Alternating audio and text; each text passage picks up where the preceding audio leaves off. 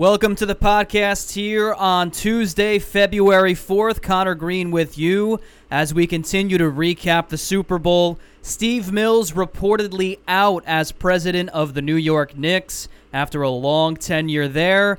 And we talk about Dak Prescott's contract negotiations with the Cowboys and what they're looking for and what they want to offer him next season.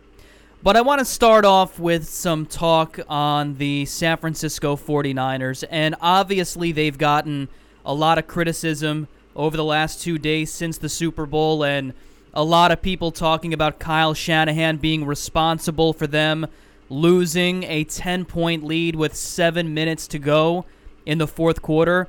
And obviously he's culpable in that. He had some questionable coaching decisions that went into that. But now you wonder, and a lot of people have been writing about it, if there will be a Super Bowl hangover for the forty-niners.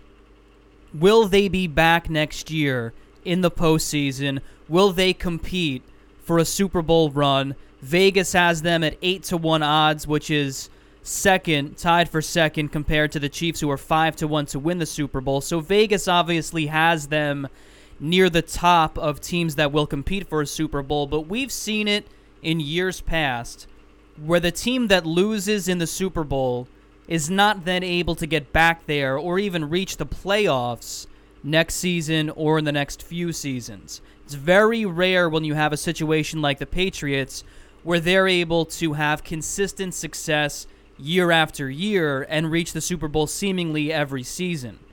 Normally, the only way you do that is if you have a top-tier Peyton Manning-level quarterback, Tom Brady-level quarterback, or now Patrick Mahomes or Aaron Rodgers. But a lot of times you see teams that get to the Super Bowl lose, even if they are close or had a lead late, and then don't get back even to the playoffs next season or in the next few years after that. You see everything fall apart for that organization. You have the Rams last year go to the Super Bowl, one of the most dominant offenses in the N F L, and then Todd Gurley is a shell of his former self. The offense is not nearly what it once was. A lot of teams seem to have figured out Sean McVay in a lot of ways, and now you no longer have them as one of the premier teams in the N F L. The Falcons in Super Bowl fifty-one, even though they lost twenty-eight to three, so many people had them as a team that would be competing for a Super Bowl for years and years to come because of the talent on that team. And since then, we've heard more talks about Dan Quinn being fired than talks about the Falcons going back to the Super Bowl. So it is not easy to return to the Super Bowl after losing, even if you are an incredibly talented team like the forty-niners were this year. So will there be a Super Bowl hangover? Well, one difference in this situation than others is the fact that Kyle Shanahan is not a one-hit wonder. Everywhere he has gone as an offensive coordinator, that team has been great offensively with unsung heroes leading the offense. He was the offensive coordinator in Washington back in two thousand twelve. When they had Robert Griffin, who out of nowhere dominates. But even more surprising was the fact that Alfred Morris, who was a no-name running back that had zero buzz coming out of college, led the N F L in rushing in two thousand twelve and was the reason why the Redskins, along with Robert Griffin's running ability, had one of the most explosive offenses in the N F L in two thousand twelve. Kyle Shanahan eventually leaves Washington, winds up with Atlanta, and Devonta Freeman, who nobody had ever heard of before Kyle Shanahan gets to Atlanta, turns into one of the most explosive running backs in the N F L. And then he had Tevin Coleman doing a great job out of that backfield as well in two thousand fifteen and two thousand sixteen. This year with the forty-niners, Raheem Mostert, who had been with seven different teams, was their leading rusher in the postseason and single-handedly beat the Packers in the N F C Championship game. So the idea that Kyle Shanahan will not be able to get this team back there is crazy. And when you look at the cap numbers for both the Chiefs and 49ers, they are near the bottom of the league in cap space available this offseason. So you would then think, okay, well, the Chiefs at least have Patrick Mahomes, so they'll be able, even if they have to give him his money, which will eventually happen, as long as he's there, they will be able to compete in the A F C. The difference with the 49ers is the fact that you have Jimmy Garoppolo, so if you have to skimp out on other positions and you can't retain players, then will they be able to get back? Well, with Kyle Shanahan, he was able to turn Alfred Morris into a superstar. He was able to turn Devonta Freeman into a superstar. He was able to have this 49ers run game be virtually unstoppable in the postseason. And he did it with guys that are not exactly Walter Payton and Barry Sanders or any of these great running backs in their prime. Raheem Mostert, Tevin Coleman, who was injured. They had Matt Breida. You know, they were running out guys that are not exactly who you would see as these dominant level running backs. And the reason why they're great is their running game, and everywhere Kyle Shanahan has gone has had a great running game with unsung heroes. And at the same time, nobody hired Robert Saleh, their great defensive coordinator, who a lot of people thought would wind up somewhere else this offseason.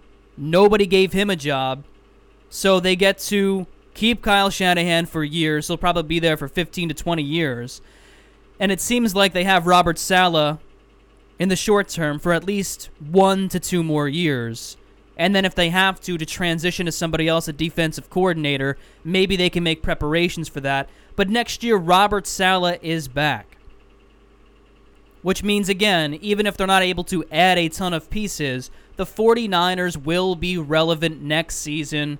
The 49ers will be relevant for years to come because of Kyle Shanahan and his ability to craft an offense, and at the same time they have a guy in Robert Saleh who turned this defense into the top defense in the N F L. So the 49ers are not going anywhere, and a lot of people have had concerns over Kyle Shanahan's play calling. And again, he's a young guy, and you get put on that stage, and you've seen better coaches or more experienced coaches on the big stage make mistakes. An example of that was Pete Carroll, who decided on the goal line to, instead of just running the ball with Marshawn Lynch, they throw it on the one-yard line and lost the Super Bowl as a result. So the idea that only Kyle Shanahan has made mistakes in the big stage, in big moments, is not true. More experienced guys have done the same thing. So Kyle Shanahan, who is forty-one years old, will be able to learn from this experience as opposed to it crippling him and being what he is remembered for in his career. And everybody at the same time is crushing Jimmy Garoppolo for not making the big throw down the field to Emmanuel Sanders. He didn't hit, you know, a couple of big throws throughout the game. It was very conservative in their game plan.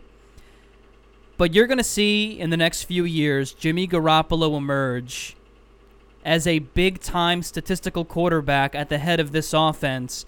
And you're going to see Kyle Shanahan open things up for him more and more in big moments. The 49ers are led by the best young head coach in the N F L.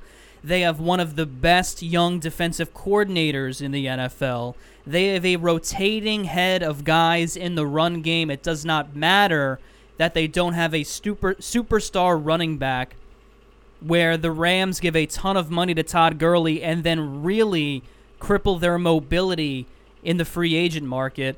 The 49ers don't have that because they can have Raheem Mostert off the scrap heap become Barry Sanders in the postseason. The 49ers will be fine. Their offense is formulaic. because Kyle Shanahan does such a good job of rotating guys in and out, and his scheme offensively is why they're so good. The idea that the 49ers will suffer from a Super Bowl hangover is not true. The 49ers will be back for years and years to come under Kyle Shanahan, Jimmy Garoppolo, and the rotating monster of players they have at running back. Now, Steve Mills is reportedly parting ways with the New York Knicks. The Knicks are parting ways with Steve Mills. They are finally moving on from this failed experiment, and this can only be a positive for the Knicks. Now, we don't know who they're going to hire. They're going to talk to Masai Ujiri from Toronto, and they're going to see if they can acquire him. I think that's a bit of a long shot for a variety of reasons that I'll touch on in a second. But this can only be a positive because Steve Mills, no matter who they bring in, that guy cannot do a worse job than Steve Mills. Since Mills took over as the president of basketball operations, the Knicks are one seventy-eight and three sixty-five, worst in the N B A. They did not make the playoffs in any of the thirteen seasons that Steve Mills was a part of that front office. Not a single time in thirteen years did any of Steve Mills' teams go to the postseason. The only time the Knicks had any success in the last fifteen years is when Steve Mills stepped aside for a period of time, and that's when the Knicks had three postseason runs. When Steve Mills was there, this team did not reach the postseason. They had the worst winning percentage in all of the N B A. So I don't care who they bring in as the new general manager, that guy cannot do worse than Steve Mills. Now they're going to target somebody like Masai Ujiri. I don't think, if I'm Ujiri, who is in a position of complete power with the Raptors, Nick Nurse is a phenomenal head coach. Masai Ujiri is in charge of the front office. It works well. They've had success this year, even without Kawhi Leonard. Why he would want to go to the Knicks, who are still retaining Scott Perry, it would not make any sense to me. He wants to be the sole voice, and for good reason. Anybody who's really talented or really knows what they're doing does not want to then have to somewhat share responsibilities with somebody else, especially if that other guy, who is Scott Perry, does not have a great track record in his career. Scott Perry has been a part of a few good teams, namely the Pistons in the early and mid two thousands, but he has not been the sole architect of a great team at any point in his career. Scott Perry was in charge of the New York Knicks. They have not done anything. He has been a part of organizations and has had a hand in some instrumental decisions, but has not been in charge of any of those teams. And he's more of a journeyman than anything else. And if you're going to retain him, the odds that you're going to bring in somebody else as your president of basketball operations who is really qualified and knows what they're doing is going to be tough when they have to share responsibilities with Scott Perry. It is never good in an organization to have essentially two voices running the team. It is really hard to have a team president and a president of basketball operations and then at the same time have a general manager who also wants to be part of front office decision-making. It's very difficult to then find somebody who's going to want to work with Scott Perry. That's why if you want to bring in somebody who's really qualified, you need to tell Scott Perry that that person is in charge of front office decisions and you're going to be more of an assistant to them. But I don't think that James Dolan is going to go out of his way to a guy that he's friendly with and tell him, hey, we like you, but we're bringing in somebody who's going to be the head of the front office, so it's your job to compliment them instead of really being somebody who's going to make decisions as general manager. And if I'm Masai Ujiri, I don't want to have to deal with that. It's like Bill Belichick in New England. He wants to be the one that makes the decisions, Bill Parcells was the same way. He wanted to be the one that made decisions. When you have somebody in place who's already the general manager, they're going to want to have some say in decision-making. I don't see why Masai Ujiri would want to be a part of that. So then it boils down to, do you trust James Dolan to make the right hire as president of basketball operations? And to me, there's really no reason why you should trust him, because his track record on hires has been abysmal in his career. So there's really no reason to trust James Dolan.